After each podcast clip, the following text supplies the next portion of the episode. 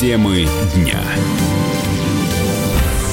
студии Елена Фонина. Бывшему лидеру Демократической партии Молдавии Владимиру Плохотнику в России заочно предъявлены обвинения в организации преступного сообщества, контрабанде и сбыте наркотиков. Как сообщает МВД, в этом же обвиняют и доверенное лицо Плохотнюка, профессионального спортсмена Константина Цуца. В деле 28 эпизодов. Речь идет о контрабанде и сбыте наркотиков в особо крупном размере. По данным полиции, транснациональное преступное сообщество переправляло гашиш из Северной Африки в СНГ. Плохотнюк – бывший депутат и один из богатейших бизнесменов Молдавии. В ноябре 2017 года Басманный суд Москвы заочно арестовал его и а, объявил в международный розыск по делу о покушении на убийство. На прошлой неделе стало известно, что Плохотнюк покинул Молдавию и уехал в Лондон. Бывший сутенер, шантажист и любитель подглядывать в замочную скважину. Так говорят об олигархе Плохотнюке. Наш специальный корреспондент Дарья Асламова полтора года назад пыталась встретиться с президентом Молдавии Игорем Дадоном, но, рассказывает Дарья, люди Плохотнюка вынесли ее на руках из аэропорта и буквально забросили в самолет на Бухарест. В июне этого года три соперничающих державы – Россия, Евросоюз и США – решили, что время Плохотнюка прошло.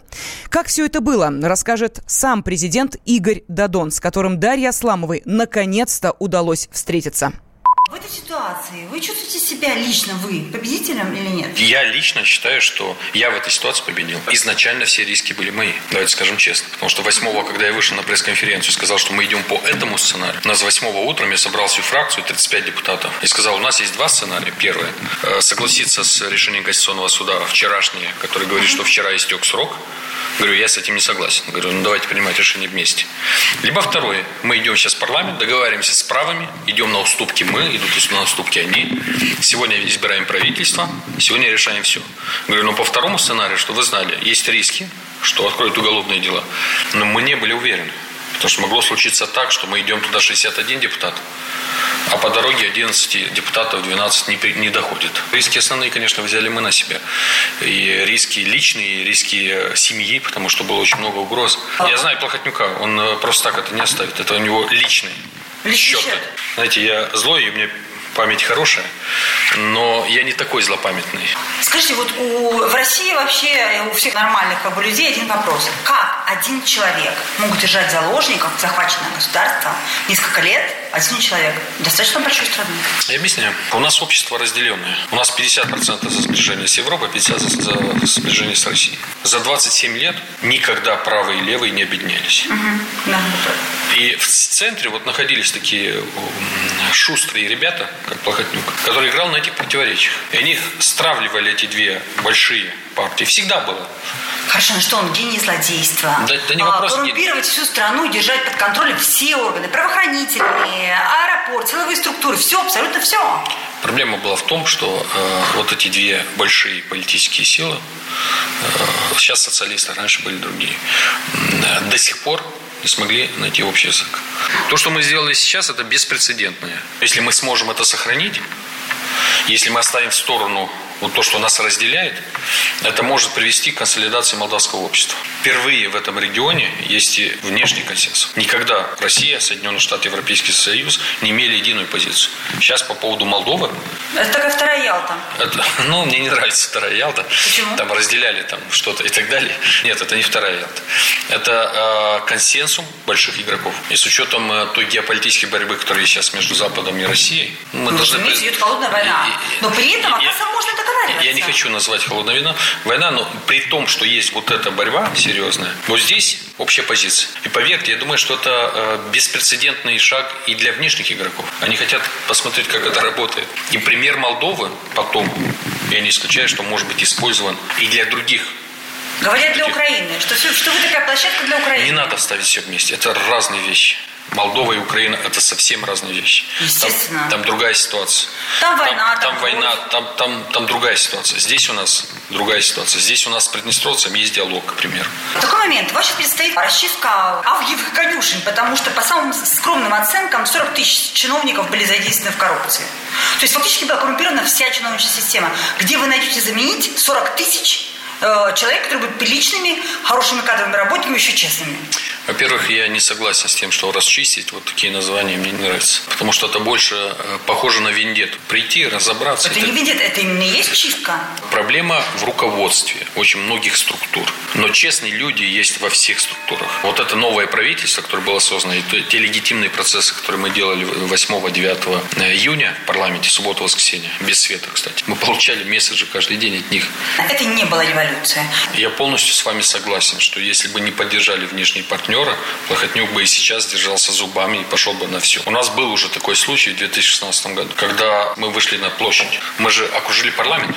Мы же зашли в парламент. Некоторые люди прорвались. Все было на волоске на демократической партии Плохотнюка. Почему сейчас не получилось так же, я объясню. В этом есть и наша заслуга. Последние полтора-два года я активно продвигаю принцип взвешенной внешней политики. Я всем говорю, и Путину, и Трампу говорил, и Меркель, и Макрону, что я не буду аннулировать соглашение с Европой. Да, мы вернем хорошие дружеские отношения с Россией, потому что но вот эта взвешенная внешняя политика позволила нам все-таки успокоить наших западных партнеров. Как вы оцените роль России в этой ситуации? Потому что у каждого была своя роль. Вы приехал Козак и так далее. Как вы оцените роль России, роль Козака в данном случае? Я это сказал, кажется, и публично. И Путину сказал, кстати, когда мы встречались. Я ему сказал, что спасибо большое за Дмитрия Николаевича Козака. Его месседж на пресс-конференции, который поменял позицию правых и правые пошли, он сумел убедить их и сесть с ними за стол переговоров. После этого они пошли с нами уже чтобы свергнуть, сковырнуть такой гнойник под названием Плохотнюк понадобилась помощь аж трех великих держав – можно ли назвать Молдавию независимой страной? Конечно, можно назвать. Именно не получалось разобраться с Плохотнюком, потому что некоторые из этих больших держав его поддерживали. Вот эта попытка играть Плохотнюка, русским говорить одно, американцам другое, я думаю, что в любом случае мы бы его, даже если американцы поддержали Плохотнюка в этой ситуации, но было тяжело. Наверное, если бы у американцев была бы другая позиция, наверное, у нас была бы дестабилизация, могла бы быть кровь. Он бы пошел, он бы держался до последнего патрона. Ни для кого не секрет, собственно говоря, что когда случились ваши выборы, что вы сначала хотели сделать коалицию с демократической партией. Мы не могли делать с демократами коалицию. Переговоры шли? Переговоры должны идти со всеми. Маневры разные были. Это была хитрость? Это было Конечно, что? была хитрость. Все, которые делали коалицию с Плохотнюком, все партии, ни одной живой политически не осталось. Да, он жрал всех абсолютно. Он всех политически убивал. Где Филат? Была серьезная партия. Где либералы, которые имели город Кишинев? Где Лянка, который имел хороший рейтинг? Проевропеец такой чистенький и так далее. Где они все? Их нет. Где коммунисты, которые пошли на сговор? Я был уверен, что если бы социалисты сделали коалицию с демократами, уже к осени нас бы не было. Почему такая странная истерика вообще в молдавских медиа, молдавских политических партиях при одном слове федерализация, что выглядит совершенно дико? Это проблема к слову федерализации.